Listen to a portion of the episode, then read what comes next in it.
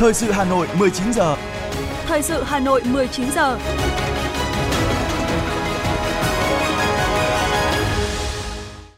Xin kính chào quý vị và các bạn. Bây giờ là chương trình thời sự của Đài Phát thanh và Truyền hình Hà Nội. Chương trình hôm nay, thứ ba ngày 12 tháng 9 sẽ có những nội dung chính sau đây. Chủ tịch nước Võ Văn Thưởng dự lễ khai giảng năm học 2023-2024 tại Học viện Quốc phòng. Tiếp tục chương trình phiên họp thứ 26, Ủy ban Thường vụ Quốc hội cho ý kiến về việc thực hiện chính sách, pháp luật về bảo đảm trật tự an toàn giao thông từ năm 2009 đến hết năm 2023. Ủy viên Bộ Chính trị, Bí thư Thành ủy Hà Nội Đinh Tiến Dũng chỉ đạo tập trung cao độ tháo gỡ khó khăn về mỏ vật liệu cho đường vành đai 4 trong tháng 9. Xe chưa nộp phạt không được cấp tem kiểm định có thời hạn. Bắt giữ 5 nhân viên bốc xếp hành lý ký gửi tại sân bay Nội Bài.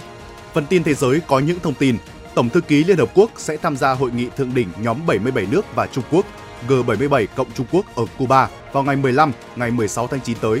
Nga thảo luận việc ra mắt thẻ thanh toán MIA tại nhiều nước. Tàu Thiên Châu 5 của Trung Quốc trở lại khí quyển trái đất sau khi hoàn thành sứ mệnh. Sau đây sẽ là nội dung chi tiết.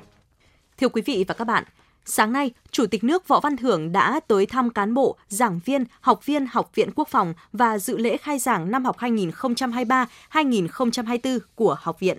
Những năm qua, Học viện Quốc phòng đã thực hiện tốt đường lối, chủ trương của Đảng, chỉ thị, kế hoạch của cấp trên về công tác giáo dục đào tạo, sẵn sàng chiến đấu, chủ động cập nhật tình hình và bám sát thực tiễn đất nước, nhiệm vụ quốc phòng an ninh để đưa vào nội dung chương trình huấn luyện đào tạo. Chủ tịch nước Võ Văn Thưởng biểu dương những thành tích mà học viện đã đạt được, đóng góp xứng đáng vào công tác lý luận của Đảng và quân đội, nâng cao nhận thức, đổi mới tư duy, phát triển và hoàn thiện đường lối quân sự quốc phòng, bảo vệ Tổ quốc.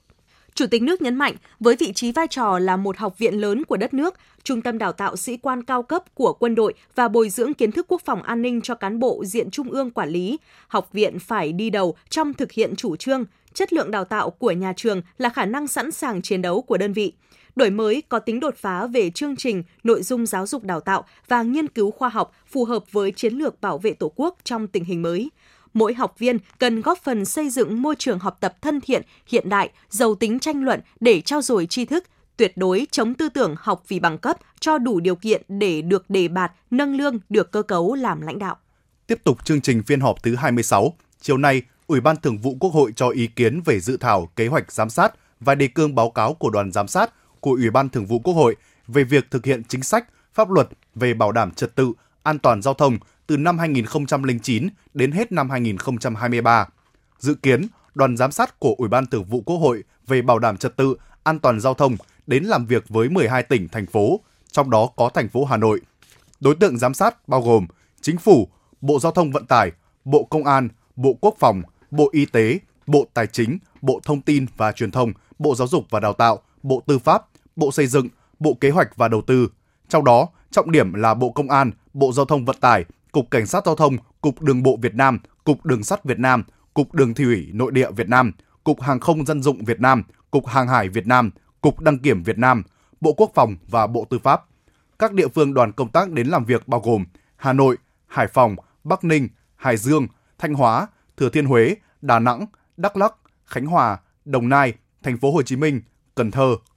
Đoàn giám sát cũng khảo sát tại một số cơ quan, tổ chức, đơn vị, doanh nghiệp có liên quan bao gồm Tổng công ty Hàng không Việt Nam, Tổng công ty Cảng Việt Nam, Tổng công ty Quản lý bay Việt Nam, hãng hàng không Vietjet Air, Tổng công ty Đường sắt Việt Nam, xí nghiệp xe buýt Hà Nội, Trung tâm Quản lý giao thông công cộng thành phố Hồ Chí Minh, Trung tâm điều hành đèn tín hiệu giao thông và vận tải công cộng thành phố Đà Nẵng, một số doanh nghiệp đường thủy nội địa, hàng hải, một số hãng taxi, một số trường giáo dục phổ thông. Thời gian giám sát lĩnh vực bảo đảm trật tự, an toàn giao thông đường bộ từ ngày mùng 1 tháng 1 năm 2009 đến hết ngày 31 tháng 12 năm 2023, lĩnh vực bảo đảm trật tự, an toàn giao thông đường sắt từ ngày 1 tháng 1 năm 2019 đến hết ngày 31 tháng 12 năm 2023, lĩnh vực bảo đảm trật tự, an toàn giao thông đường thủy nội địa từ ngày 1 tháng 1 năm 2015 đến hết ngày 31 tháng 12 năm 2023. Về đảm bảo an toàn hàng không, an ninh hàng không dân dụng từ ngày 1 tháng 1 năm 2016 đến hết ngày 31 tháng 12 năm 2023 lĩnh vực an toàn hàng hải, an ninh hàng hải từ ngày 1 tháng 1 năm 2018 đến hết ngày 31 tháng 12 năm 2023.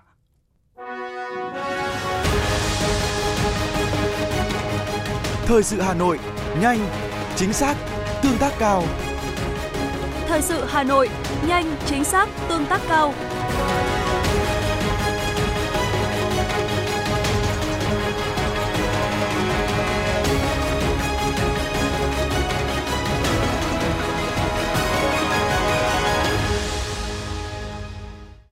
Xin chuyển sang những thông tin của thành phố. Chiều nay, chủ trì giao ban Ban chỉ đạo thực hiện dự án đầu tư xây dựng đường vành đai 4 vùng thủ đô, bàn giải pháp tháo gỡ vướng mắc về mỏ vật liệu cho dự án. Ủy viên Bộ Chính trị, Bí thư Thành ủy Hà Nội Đinh Tiến Dũng chỉ đạo tập trung cao độ giải quyết theo cơ chế đặc thù được Quốc hội và Chính phủ cho phép trong tháng 9 để bảo đảm tiến độ thi công dự án theo kế hoạch năm 2023. Tham dự cuộc giao ban có Ủy viên Ban Thường vụ Thành ủy, Phó Chủ tịch Ủy ban nhân dân thành phố Nguyễn Trọng Đông, Phó Chủ tịch Ủy ban nhân dân thành phố Dương Đức Tuấn, lãnh đạo các sở ban ngành quận huyện, các nhà thầu thi công, đơn vị tư vấn.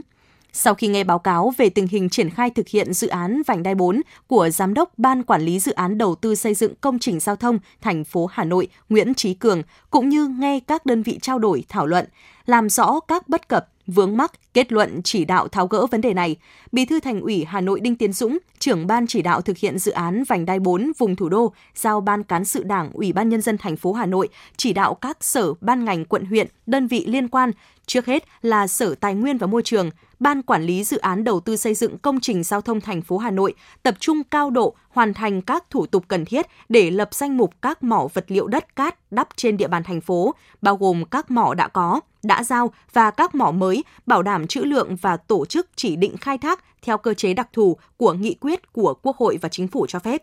Thời hạn tập trung hoàn thành dứt điểm trong tháng 9 năm 2023 để cung cấp đủ vật liệu phục vụ tổ chức kế hoạch thi công năm 2023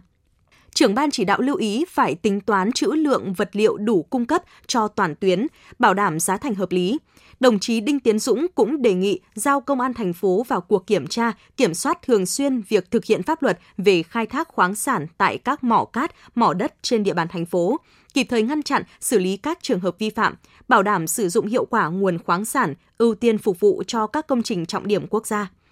Về các nhiệm vụ liên quan dự án vành đai 4, Bí thư Thành ủy Hà Nội Đinh Tiến Dũng chỉ đạo các cấp, các ngành, các quận huyện liên quan tập trung hơn nữa cho công tác đền bù, hỗ trợ, giải phóng mặt bằng và tái định cư. Có phương án hỗ trợ tạm cư trong trường hợp chưa hoàn thành dự án tái định cư.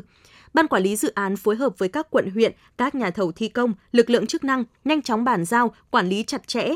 phần diện tích đã giải phóng mặt bằng, các nhà thầu thi công bố trí máy móc, phương tiện, con người sẵn sàng tổ chức thi công khẩn trương ngay khi được tháo gỡ về thủ tục và nguồn cung vật liệu. Sáng nay, Hội Người Cao Tuổi Việt Nam đã tổ chức hội nghị trực tuyến toàn quốc quán triệt triển khai kết luận số 58 của Ban Bí thư Trung ương Đảng về tổ chức và hoạt động của Hội Người Cao Tuổi Việt Nam.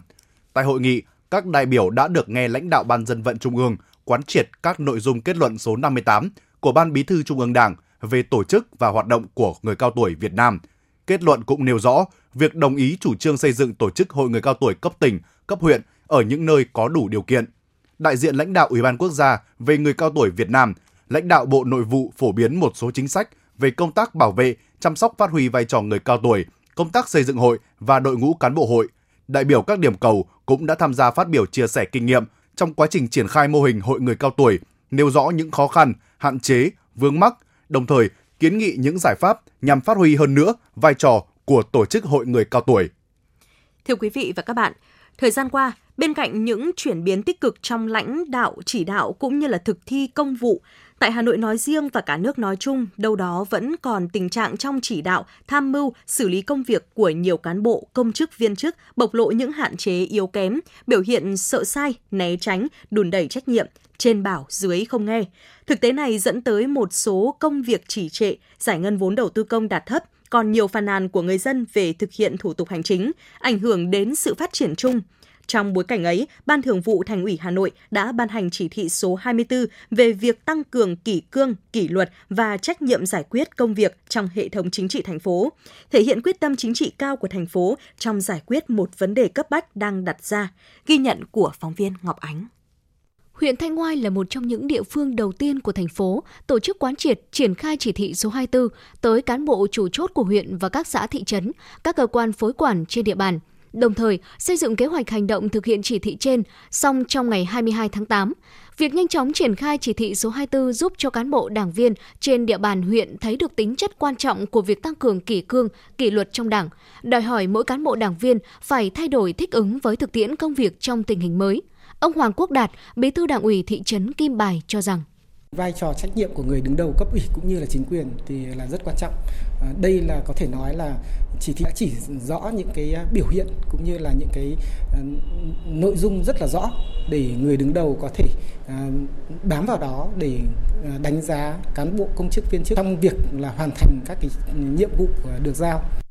Là xã đầu tiên của huyện Thanh Ngoai đạt chuẩn nông thôn mới kiểu mẫu, Hồng Dương cũng là điểm sáng trong công tác cải cách hành chính của huyện. Xã đã hoàn thành dịch vụ công trực tuyến cấp độ 3, đứng thứ 5 trên 21 xã thị trấn về cải cách hành chính. Thực hiện chủ đề công tác năm, kỷ cương, trách nhiệm, hành động, sáng tạo, phát triển. Thời gian qua, Đảng ủy xã Hồng Dương luôn coi trọng công tác kiểm tra, giám sát, đôn đốc từng cán bộ đảng viên về kỷ cương trách nhiệm trong công việc, đặc biệt là chỉ đạo xây dựng quy chế làm việc, chương trình công tác hàng tuần, hàng tháng, hàng năm đối với chính quyền, mặt trận tổ quốc, các đoàn thể, các tri bộ trong xã. Căn cứ vào nhiệm vụ chính trị được giao phải cụ thể hóa bằng hành động. Chính vì thế mà nhiều năm liền, Đảng bộ xã Hồng Dương đều đạt trong sạch vững mạnh, các nhiệm vụ chính trị đều hoàn thành xuất sắc. Để thực hiện tốt các nhiệm vụ chính trị được giao trong thời gian tới, Ông Nguyễn Văn Thanh, Bí thư Đảng ủy xã Hồng Dương cho biết, việc triển khai chỉ thị số 24 và kế hoạch 171 của thành ủy chính là chìa khóa then chốt. Ủy xã Hồng Dương đã tổ chức họp tới bí thư các chi bộ, rồi lãnh đạo thường trực hội đồng dân, ủy ban dân, mặt trận quốc đoàn thể, cả hệ thống chính trị tổ chức họp để quán triệt triển khai cái ờ, chỉ thị này, đồng thời photo ờ, gửi và cử các đồng chí thường vụ về họp với chi bộ để quán triệt triển khai tới các chi bộ thế đồng thời thì đảng ủy đã à, tổ chức thực hiện theo hướng rõ người rõ việc rõ quy trình rõ hiệu quả và nâng cao cái kỷ luật kỷ cương và trách nhiệm trong giải quyết công việc theo ông Nguyễn Mạnh Hùng, trưởng phòng nội vụ huyện Thanh Oai, thông qua thực hiện chỉ thị 24 sẽ siết chặt được kỷ luật kỷ cương, nâng cao được trách nhiệm của từng cán bộ công chức trong thực thi nhiệm vụ. À, chúng tôi cũng sẽ tham mưu cho ủy ban huyện à, thực hiện cái uh, nội dung này thì để có hiệu quả ấy, thì thưa đồng chí là trực tiếp là sẽ tiến hành kiểm tra uh, công vụ uh, chuyên đề và kiểm tra đột xuất uh, đối với uh, các cái cơ quan phòng ban chuyên môn của huyện cũng như là các đơn vị sự nghiệp uh, và ủy ban các xã thị trấn. Uh, trong đó thì uh, tập trung vào các cái nội dung liên quan đến uh, cái trách nhiệm của người đứng đầu cũng như cái việc mà thực hiện các cái nhiệm vụ của cán bộ công chức viên chức của toàn huyện những lĩnh vực mà nhạy cảm à, liên quan đến cái quyền lợi trực tiếp của người dân. Ông Nguyễn Nguyên Hùng, Phó Bí thư Thường trực huyện ủy Thanh Oai khẳng định, chỉ thị số 24 như liều thuốc kháng sinh trị các bệnh đùn đẩy, né tránh trách nhiệm, sợ va chạm, xuôi chiều, dĩ hỏa vi quý, dẫn đến chất lượng công việc không cao, ảnh hưởng đến sự phát triển chung của huyện huyện đã chỉ đạo các cấp ủy tổ chức đảng phải cụ thể hóa thành kế hoạch thực hiện quy chế quy trình công tác. Bên cạnh việc hoàn thiện chức năng nhiệm vụ, khắc phục trồng chéo, xây dựng quy trình quy chế, phải tăng cường kiểm tra giám sát nhắc nhở. Ông Nguyễn Nguyên Hùng nhấn mạnh. Thì chúng tôi cũng đã uh, tổ chức yêu cầu các cái đơn vị triển khai để chúng để quán triệt uh, sâu rộng những cái ngoài cán bộ chủ chốt đến cán bộ đảng viên, công chức viên chức ở tất cả các cơ quan đơn vị trong hệ thống trị huyện Thanh Oai với cái mục tiêu là trước hết là nắm chắc cái, các cái nội dung tinh thần của chỉ thị và kế hoạch của thành ủy. Thế và kế hoạch của ban thường vụ huyện ủy để cụ thể hóa trên tinh thần học tập uh, tốt viết bài thu hoạch và trên cơ sở nhận thức rõ để trong cái mỗi hành động của cán bộ công chức của cơ quan vị trong những việc làm thiện chức trách nhiệm vụ của mình để tạo sự chuyển biến. Đặc biệt là Thanh Hoài là một huyện đang trên đà phát triển đang xây dựng nông thôn mới đang có nhiều uh, cái công trình dự án triển khai đòi hỏi cái tính chấp hành, tính kỷ luật nghiêm minh trong thực thi công vụ của đội ngũ cán bộ công chức. Với sự quan tâm của các cấp ủy đảng, chính quyền và nhân dân huyện Thanh Oai, việc siết chặt kỷ luật kỷ cương hành chính đối với cán bộ công chức, trong đó đặc biệt là vai trò của người đứng đầu sẽ đáp ứng tốt hơn yêu cầu, nhiệm vụ đặt ra trong tình hình hiện nay.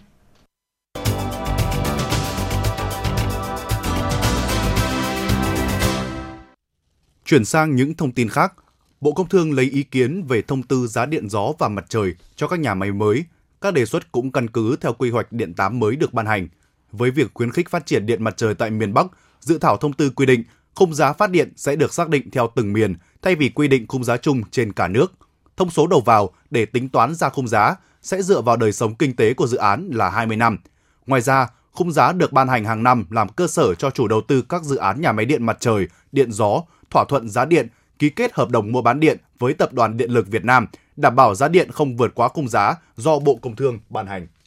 Tổng thu ngân sách nhà nước từ thuế trong 8 tháng năm nay ước đạt hơn 962.000 tỷ đồng, bằng hơn 70% so với dự toán pháp lệnh. Theo Tổng cục Thuế, theo đó, có 14 trên 20 khoản thu, sắc thuế đạt khá so với dự toán, đạt trên 68%. 6 trên 20 khoản thu đạt dưới mức 68%. Bên cạnh đó, có 14 trên 20 khoản thu, sắc thuế có mức tăng trưởng thu so với cùng kỳ. 6 trên 20 khoản thu, sắc thuế thu thấp hơn cùng kỳ. Thuế bảo vệ môi trường ước bằng 67,7%. Lệ phí trước bạ ước bằng 71,3%. Thu tiền sử dụng đất ước bằng 42,3%. Thu tiền thuế cho đất, thuê mặt bằng, thuê mặt nước ước bằng 61,1%. Ngoài ra, có 27 trên 63 địa phương có tiến độ thực hiện dự toán đạt cao hơn 68%, có 36 trên 63 địa phương tiến độ thu đạt dưới 68%. Những tháng cuối năm, cơ quan thuế tiếp tục tập trung các giải pháp đồng bộ, quyết liệt, kịp thời, hiệu quả để tháo gỡ khó khăn, thúc đẩy tăng trưởng và phát triển kinh tế xã hội.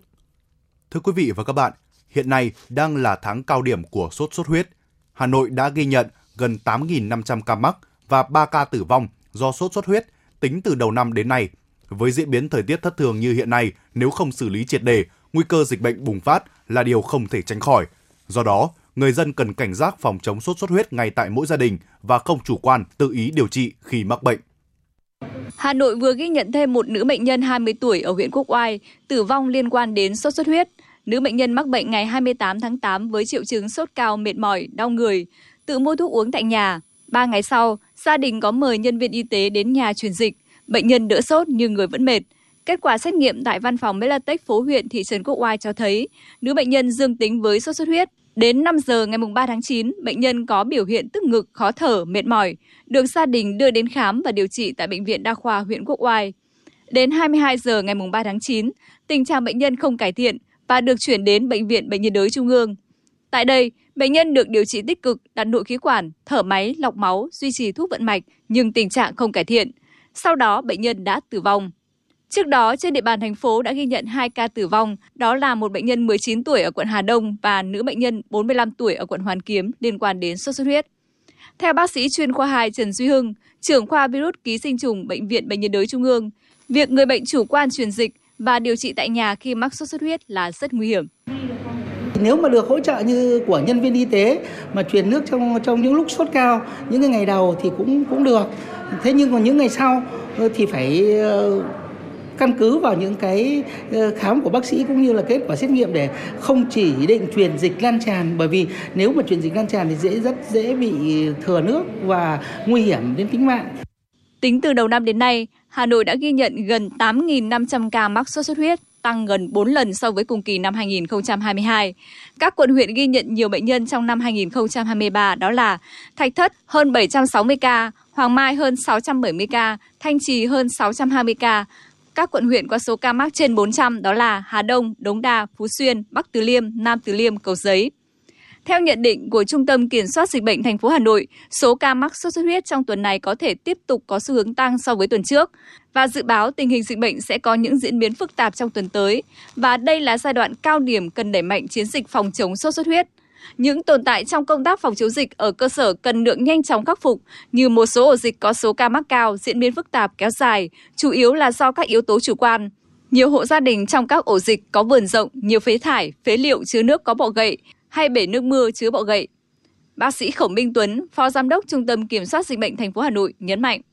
Thực hiện tốt và hiệu quả cái công tác phòng chống sốt huyết thì phải uh, khẳng định cũng như là nâng cao cái vai trò trách nhiệm của, của cấp ủy đảng chính quyền tại uh, cấp địa phương cơ sở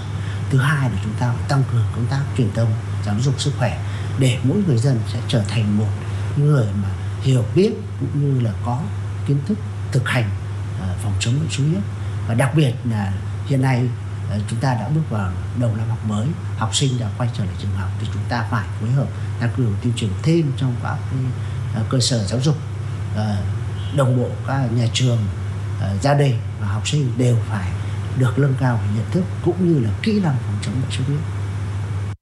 Trước tình hình cấp bách của dịch bệnh, các quận huyện thị xã trên địa bàn thành phố Hà Nội đã đẩy mạnh tuyên truyền trên hệ thống loa truyền thanh, đi từng ngõ, gõ từng nhà, hướng dẫn người dân các biện pháp phòng chống mũi đốt, vệ sinh môi trường, lật úp các dụng cụ chứa nước là công việc của các thành viên đội xung kích diệt bọ gậy và tổ giám sát phòng chống dịch sốt xuất huyết như chị Trần Thị Tâm ở xã Vĩnh Quỳnh, huyện Thanh Trì.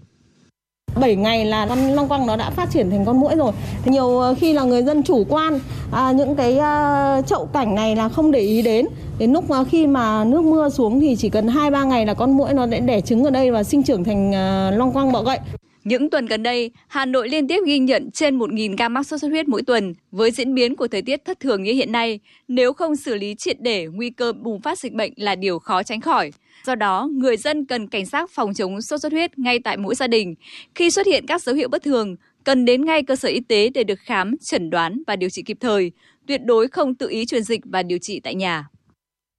Tiếp theo sẽ là phần tin. Thưa quý vị và các bạn, thêm một bệnh nhân mắc bệnh Whitmore hay còn gọi là bệnh vi khuẩn ăn thịt người vừa được ghi nhận tại tỉnh Thanh Hóa. Bệnh nhân được đưa vào bệnh viện Nhi Thanh Hóa với tình trạng hôn mê, gọi hỏi không đáp ứng, thổ oxy. Sau khi làm các xét nghiệm cho thấy bạch cầu, hồng cầu của bệnh nhân đều tăng cao. Xét nghiệm cấy máu kết quả có vi khuẩn gây bệnh Whitmore. Hiện bệnh nhân đang được các bác sĩ điều trị theo phác đồ của Bộ Y tế.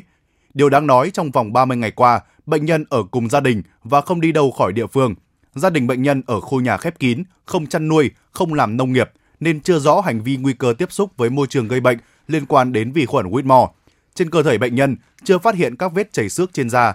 Các chuyên gia y tế cho biết Whitmore là bệnh không thường gặp nhưng bệnh thường tiến triển nặng, có tỷ lệ tử vong cao. Bệnh có biểu hiện lâm sàng rất đa dạng, khó chẩn đoán và có thể tử vong nếu không được chẩn đoán và điều trị kịp thời, đặc biệt ở những người có bệnh nền.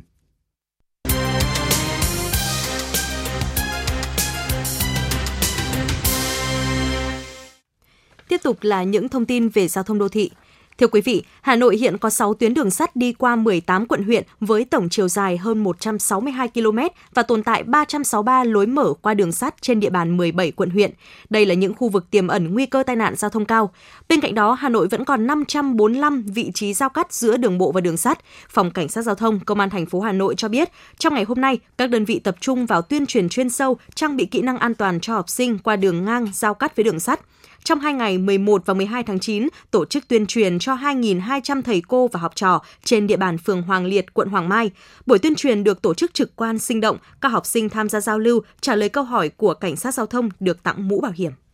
Cũng trong ngày hôm nay, Công an quận Bắc Từ Liêm cho biết đã phối hợp trường Trung học cơ sở và Trung học phổ thông Đoàn Thị Điểm tổ chức lễ phát động tháng an toàn giao thông với sự tham gia của 2.956 học sinh và hơn 500 giáo viên, nhân viên nhà trường – trao tặng nhà trường 50 mũ bảo hiểm và 100 cuốn sổ tay an toàn giao thông. Phòng Cảnh sát Giao thông cho biết, thời gian tới sẽ tập trung tuyên truyền, hướng dẫn an toàn giao thông tới đối tượng sinh viên không cấp giấy chứng nhận kiểm định tem kiểm định có thời hạn 15 ngày đối với các trường hợp chưa nộp phạt vi phạm hành chính trong lĩnh vực giao thông đường bộ. Đây là nội dung vừa được Cục Đăng kiểm Việt Nam thông báo đến các trung tâm đăng kiểm. Cụ thể, không thực hiện kiểm định với các trường hợp chưa chấp hành quyết định xử phạt vi phạm hành chính, các trường hợp quá thời hạn hẹn đến giải quyết vụ việc vi phạm hay các trường hợp bị cảnh báo trên chương trình quản lý kiểm định. Tin từ Công an huyện Thanh Trì, Hà Nội cho biết, sáng nay, một vụ tai nạn giao thông xảy ra trên tuyến cao tốc Pháp Vân Cầu Rẽ, đoạn qua xã Liên Ninh, khiến hai người tử vong tại chỗ. Cùng ngày, Công an huyện Đông Anh, Hà Nội cũng cho biết đang điều tra vụ tai nạn ở xã Thụy Lâm khiến hai thanh niên đi xe máy thiệt mạng. Công an thành phố Hà Nội cho biết Công an huyện Sóc Sơn Hà Nội đã khởi tố vụ án khởi tố bị can đối với Phạm Văn Trường, sinh năm 1990, Nguyễn Minh Thảo, sinh năm 1994, cùng chú tại quận Long Biên, thành phố Hà Nội, Phạm Văn Tuấn, sinh năm 1996, Nguyễn Văn Thịnh, sinh năm 1994, cùng chú tại huyện Sóc Sơn, thành phố Hà Nội, Trần Văn Thành, sinh năm 1992, trú tại huyện Diễn Châu, tỉnh Nghệ An để điều tra về hành vi trộm cắp tài sản khi làm nhiệm vụ bốc xếp hành lý ký gửi của khách đi tàu bay. Cả năm bị can đều là nhân viên bốc xếp hành lý ký gửi tại sân bay quốc tế Nội Bài. Tại cơ quan công an, các đối tượng khai nhận với thủ đoạn tương tự đã thực hiện chót lọt nhiều vụ trộm cắp tài sản trước đó. Công an quận Cầu Giấy, Hà Nội cho biết, đội cảnh sát phòng cháy chữa cháy và cứu hộ cứu nạn công an quận vừa giải cứu thành công một bé gái 11 tuổi bị mắc kẹt tại tầng 12 một tòa trung cư trên địa bàn phường Dịch Vọng Hậu. Cụ thể, vào khoảng 23 giờ đêm qua, Trung tâm Chỉ huy Công an thành phố Hà Nội báo tin có sự cố kẹt thang máy tại tầng 12, tháp B, tòa nhà Hà Nội Paragon thuộc khu đô thị mới Cầu Giấy, phường Dịch Vọng Hậu, quận Cầu Giấy. Tiếp nhận tin báo, đội cảnh sát phòng cháy chữa cháy và cứu nạn cứu hộ công an quận Cầu Giấy đã điều động hai xe chữa cháy cùng cán bộ chiến sĩ tới hiện trường. Lực lượng cứu nạn, cứu hộ đã sử dụng banh cắt thủy lực cầm tay để banh cửa, đưa nạn nhân ra ngoài an toàn. Nạn nhân tình trạng sức khỏe tốt, ổn định tinh thần.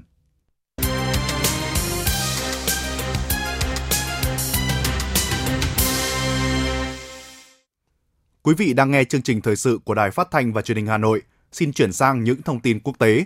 Hôm nay, Tổng thống Nga Vladimir Putin đã gặp Phó Thủ tướng Trung Quốc Trương Quốc Thành tại Vladivostok, nơi Nga đang tổ chức diễn đàn kinh tế phương Đông. Hai bên đã thảo luận về cuộc tiếp xúc song phương ở cấp cao nhất dự kiến diễn ra trong năm nay. Được biết, lần gần nhất Tổng thống Nga thăm Trung Quốc là vào năm 2022 khi tham dự lễ khai mạc Thế vận hội mùa đông ở Bắc Kinh.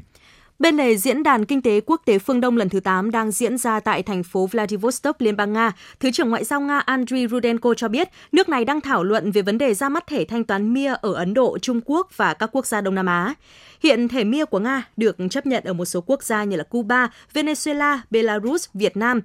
Kazakhstan, Kyrgyzstan, Tajikistan và Hàn Quốc. Tổng thư ký Liên Hợp Quốc Antonio Guterres sẽ tham gia hội nghị thượng đỉnh nhóm 77 nước và Trung Quốc dự kiến được tổ chức tại La Habana trong hai ngày 15 và 16 tháng 9 tới. Theo Tổng thư ký Liên Hợp Quốc, hội nghị thượng đỉnh tại La Habana sẽ giúp đưa các mục tiêu của chương trình nghị sự 2030 trở lại đúng hướng.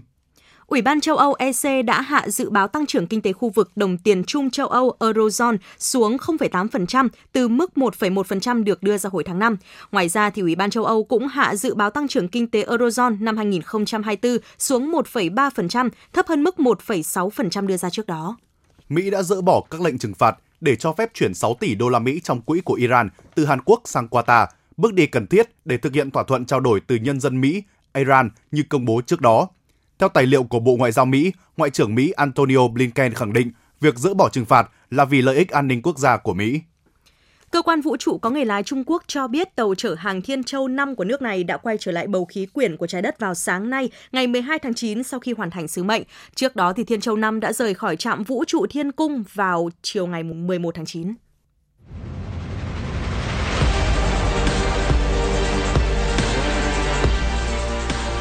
Bản tin thể thao Bản tin thể thao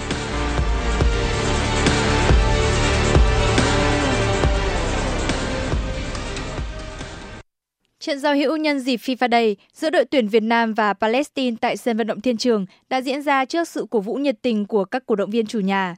Với đội hình thi đấu có sự kết hợp giữa các cựu binh và các nhân tố mới, Việt Nam nhanh chóng áp đảo đối phương từ giữa sân và đối thủ cũng tỏ ra không hề kém cạnh khi liên tục tạo tình huống nguy hiểm bằng những pha phản công tốc độ. Thế trận giằng co nhưng không có bàn thắng nào được ghi ở hiệp đầu. Bước sang hiệp 2, Công Phượng và Tuấn Dương được đưa vào sân. Việt Nam dự bóng tốt hơn và chơi lấn nước đối thủ. Phút thứ 61, cựu tiền đạo của Hoàng Anh Gia Lai phá bẫy Việt vị, lao xuống ghi bàn mở tỷ số cho đội tuyển Việt Nam.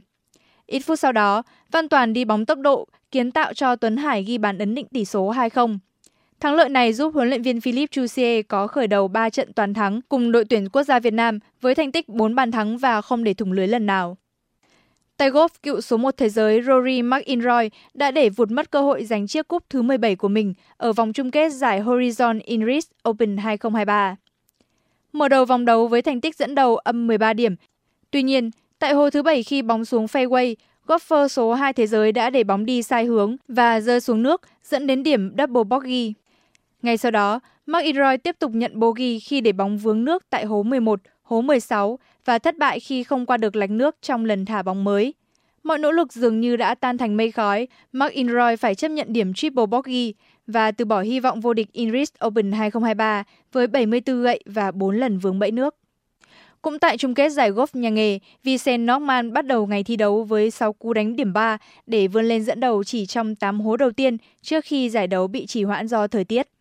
Và sau khi thực hiện một số pha cứu thua ngoạn mục ở các hố kế tiếp, golfer người Thụy Điển đã hoàn thành vòng đấu của mình với một cú birdie ở cự ly gần hố thứ 18 để đạt mục tiêu vô địch giải đấu với tổng điểm âm 14 gậy. Chiến thắng của Norman là niềm tự hào lớn đối với người hâm mộ nước nhà khi hai gôn thủ người Thụy Điển liên tục mang về danh hiệu tại các giải đấu golf lớn. Trước đó là chiến thắng tại giải đấu Omega Europe Master của golfer Ludwig Albert. Trung tâm Dự báo Khí tượng Thủy văn Quốc gia dự báo thời tiết đêm nay và ngày mai ngày 12 tháng 9, khu vực Hà Nội có mây, mưa rào và rông rải rác, cục bộ có mưa to, gió nhẹ. Trong mưa rông có thể xuất hiện lốc xét và gió giật mạnh, nhiệt độ từ 25 đến 32 độ C. Quý vị và các bạn vừa nghe chương trình thời sự của Đài Phát thanh và Truyền hình Hà Nội. Chỉ đạo nội dung Nguyễn Kim Khiêm, chỉ đạo sản xuất Nguyễn Tiến Dũng, tổ chức sản xuất Lưu Hường. Chương trình do biên tập viên Nguyễn Hằng, phát thanh viên Quế Đức Khánh Hà và kỹ thuật viên Kim Thỏa thực hiện. Thân ái chào tạm biệt.